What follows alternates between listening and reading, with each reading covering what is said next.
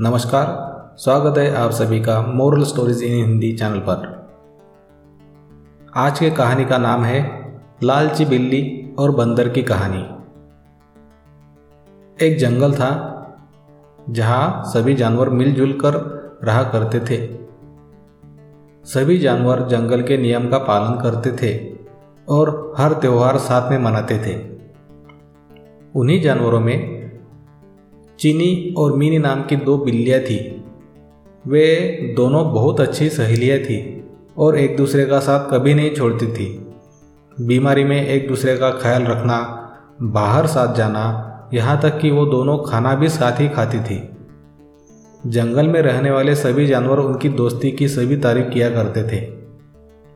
एक बार की बात है, मिनी को किसी काम से बाज़ार जाना पड़ा लेकिन किसी कारण से चीनी उसके साथ नहीं जा सकी। चीनी का अकेले मन नहीं लग रहा था तो उसने सोचा कि क्यों ना वो भी बाज़ार घूमकर आए। रास्ते में चलते हुए उसे एक रोटी का टुकड़ा मिला।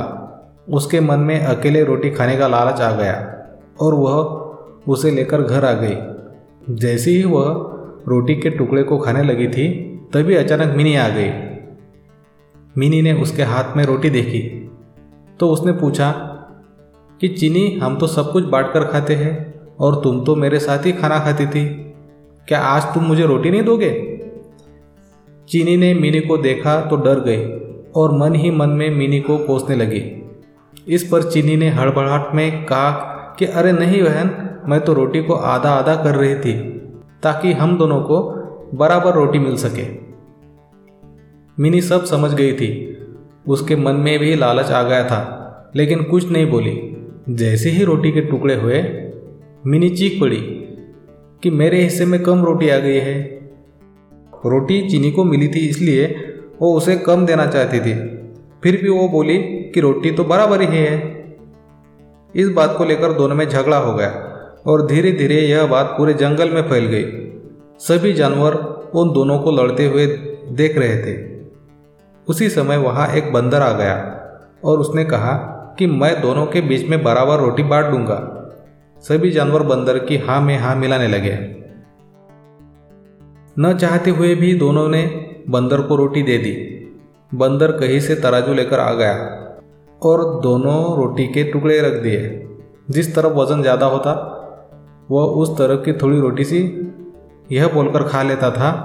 इस रोटी का दूसरी तरफ़ से वज़न बराबर कर रहा हूँ। वो जानबूझकर ज़्यादा रोटी का टुकड़ा खा लेता था, जिससे दूसरी तरफ़ की रोटी वज़न में ज़्यादा हो जाती थी। ऐसा करने से दोनों ओर की रोटी बहुत छोटे छोटे टुकड़े बच गए।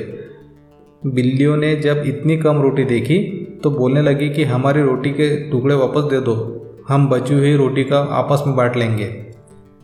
तब बंदर बोला कि, अरे वाह, तुम दोनों बहुत चालाक हो, मुझे मेरी मेहनत का फल नहीं दोगी क्या?